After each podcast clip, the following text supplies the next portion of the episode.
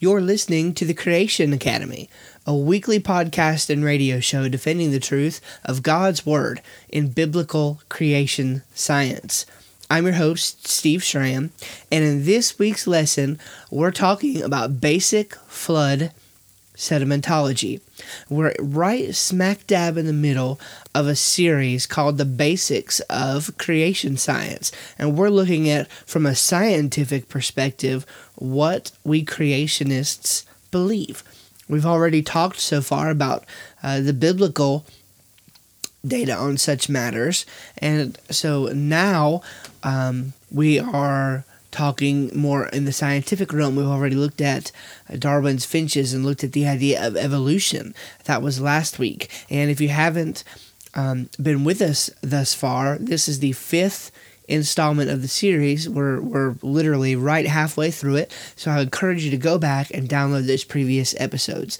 Now, we're going to be moving pretty fast this week because I've got a lot of ground to cover and a lot of information to share. So let's dive in around the world, we have these huge pockets of, of, of, of, sediment. We have all this data that must be explained. We have um, miles of rock layer, and we have to account for it somehow. We have these huge formations like the Grand Canyon, um, the White Cliffs of Dover, and many others.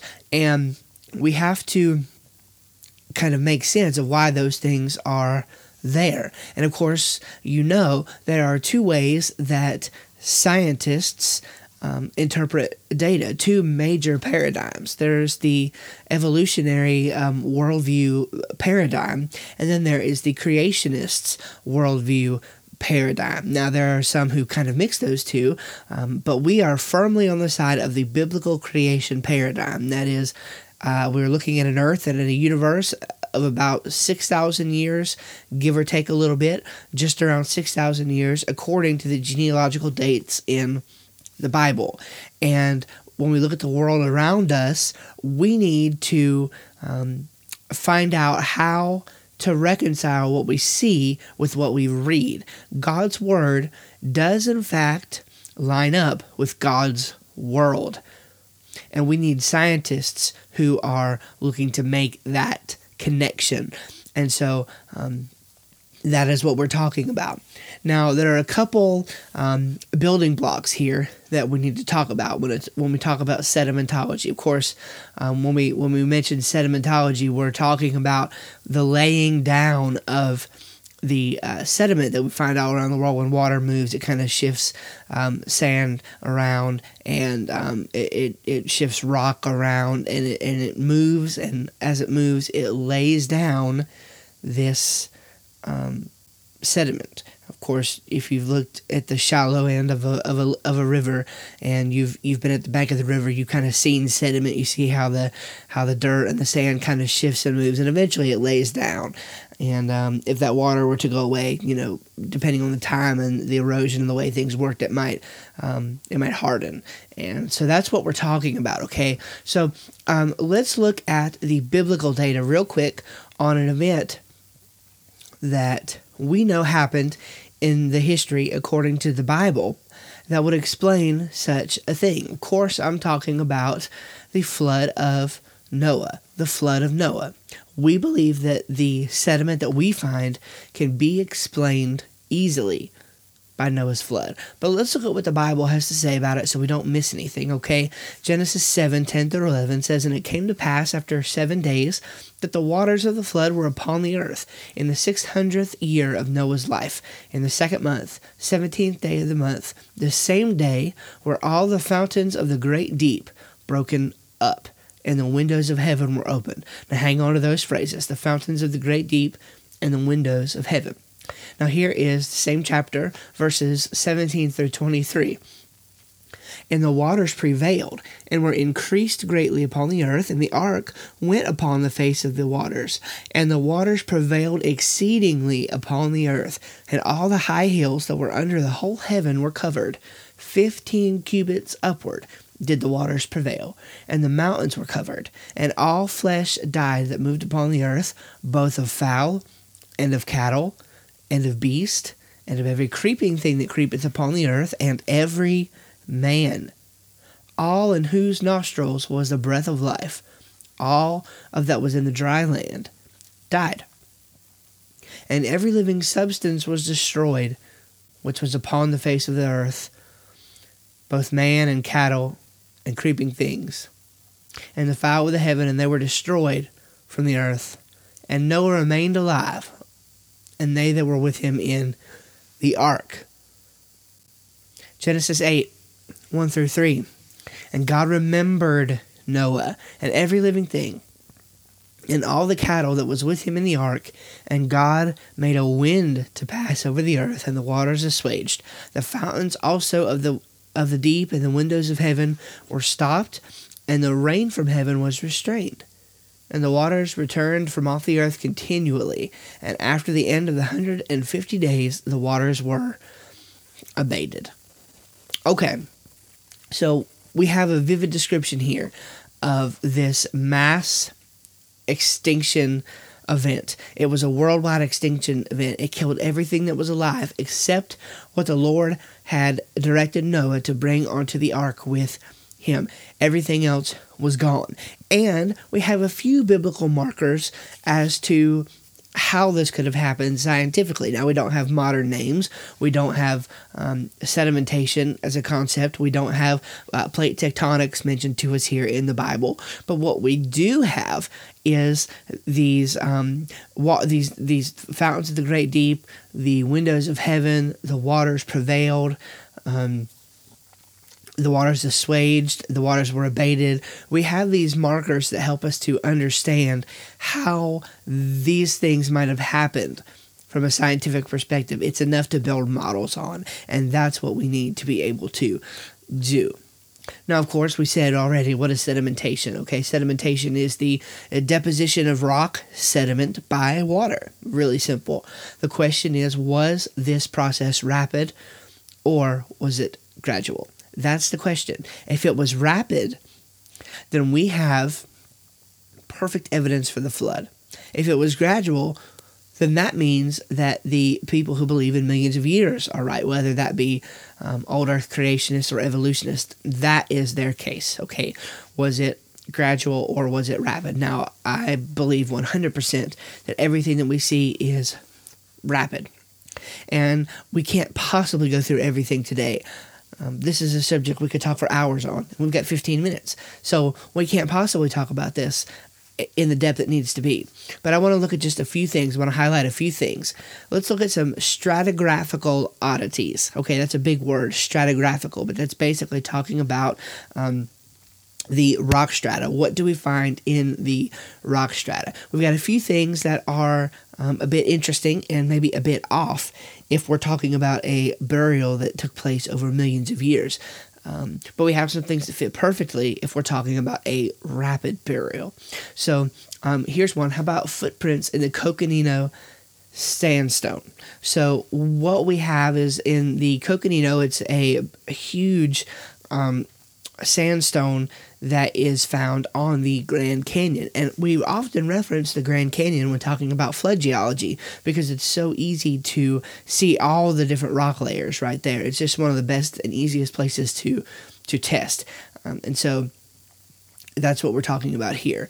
Um, and so um, in the Coconino, uh, what's interesting is we've got these um, tracks that are fossilized, okay? And in these tracks, they seem to begin and end suddenly. Um, the toes of the tracks are pointed in odd uh, directions, um, kind of unrelated to the animal's direction of travel.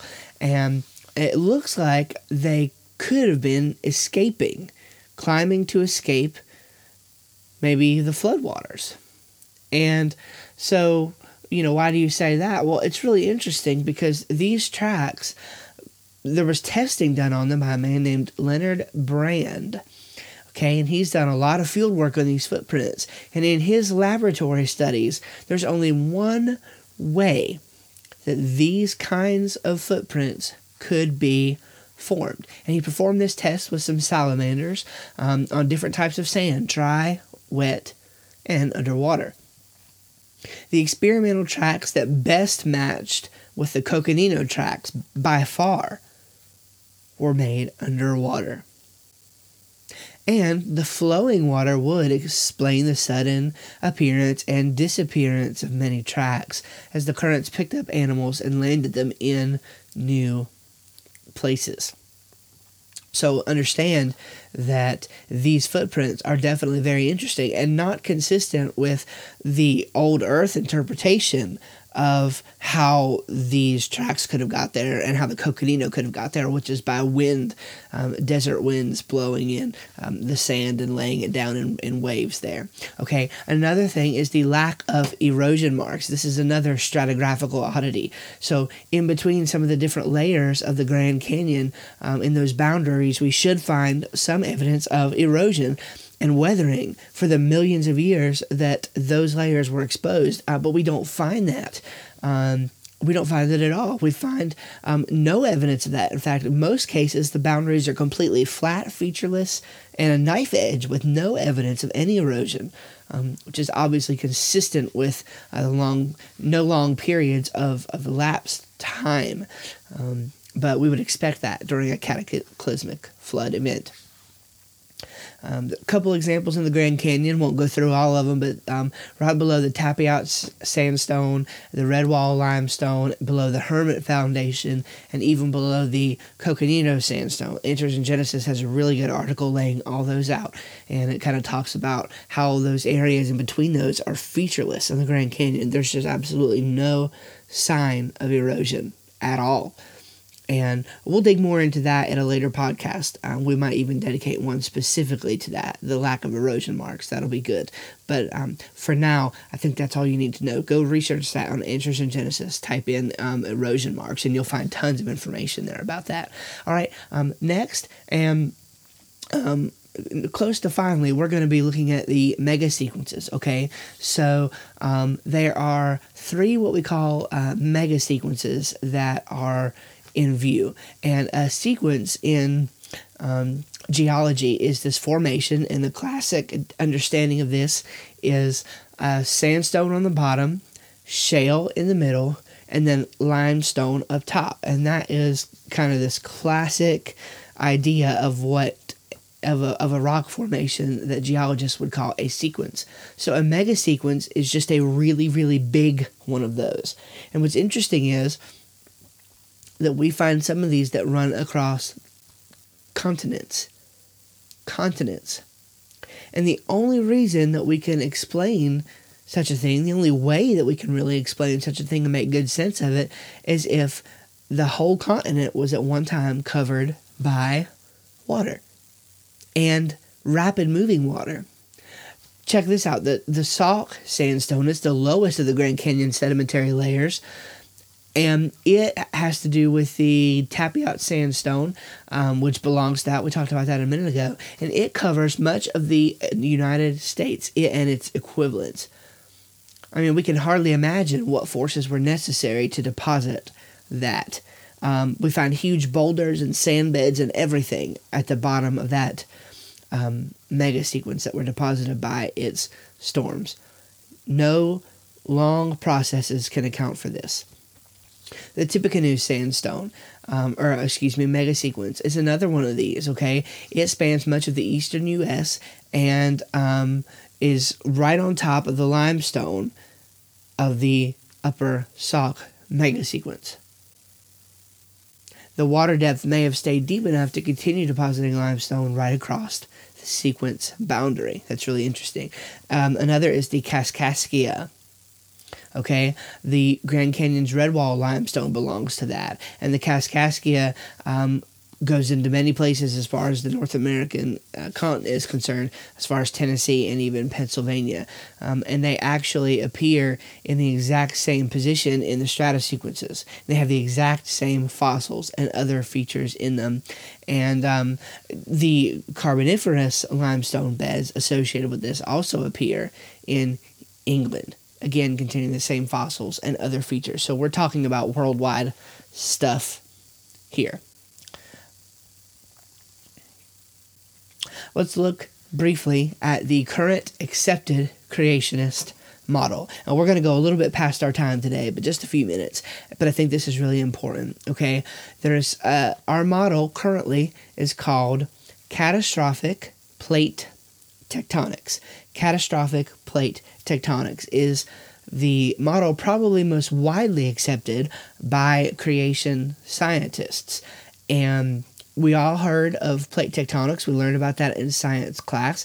But, you know, in plate tectonics, we talk about just rapid, the gradual moving of continents and, um, and uh, these, these continental plates. And it, it's just, it's there, but it doesn't really make sense. I mean, we're talking about just slow continents. They're just moving at a snail's pace, and they're not really um, able to account for many of the geographic features that we find.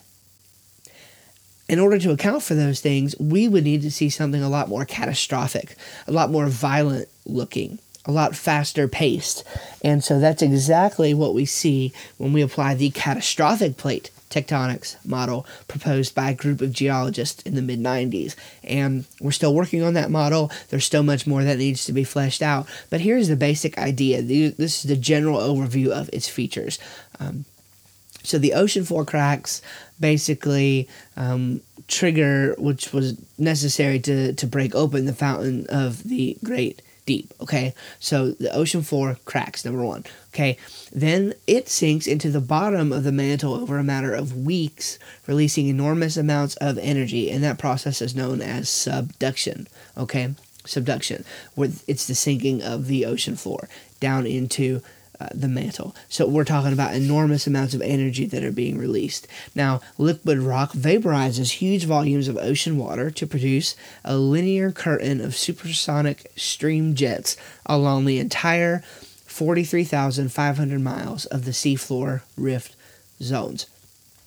Now, these jets, which we would think of as the fountains, okay, in Genesis 7:11, the fountains of the great deep, capture large amounts of water as they shoot up through the ocean into the atmosphere.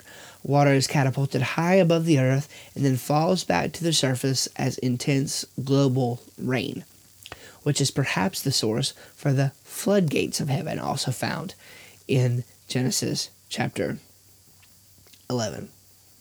So this model is very important. This model is central. And if you're out there right now considering that maybe you want to be a creation scientist one day, you want to be a scientist one day, but you're not sure how to contribute, this is a great area. Hey, get on board. Become a creation geologist or paleontologist and get on board um, and, and help us to figure out some of the different details that need to be fleshed out in order for the catastrophic plate tectonics model to work. This is just one area of a great, uh, just one example, really, of a great area where you could contribute greatly. The implications of the process that I just mentioned are rapid continental shifting, the rapid movement of water, again, seafloor subduction, the replacing of the entire seafloor, and then volcanic activity. And this volcanic activity, by the way, explains the ice age because as the ash from the volcanic activity goes up into the atmosphere, it forms a dust cloud, and the sun is not able to shine its light through.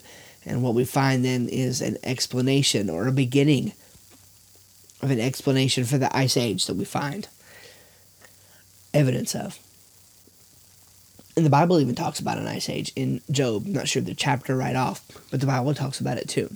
And so, again, there's much more we could say here, and, we'll dive into this over the life of this radio ministry uh, many times, I'm sure. This will not be the last time we talk about the Grand Canyon and the flood. We may even have a special guest on here to talk about that. Um, and I'm, I'm sure, I'm positive that we're going to go through a book study later on dealing with the different elements of this um, so we can really flesh this out. But I just wanted to give you a basic overview, a basic introduction to the idea of flood sedimentation and flood geology. Let's close out this week with a word of prayer. Dear Heavenly Father, we love you and we thank you again for the opportunity, Lord, to study your word and your world. We thank you that they match up. We thank you that you've given us the desire and the ability to be able to do the work on this, Lord, and to be able to understand how you did this, Lord. And thank you, Lord, for being able to spread this message so that others can hear it. God, we're appreciative of everything that you do and everything that you've given. We don't deserve anything, Lord, but we're thankful that you gave everything for sinners like us. Pray now that you would be with us this week. Go with us, travel with us, guide our way, Lord. In Jesus' name we pray. Amen. Thank you for listening to the Creation Academy. God bless, and I hope you have a great week.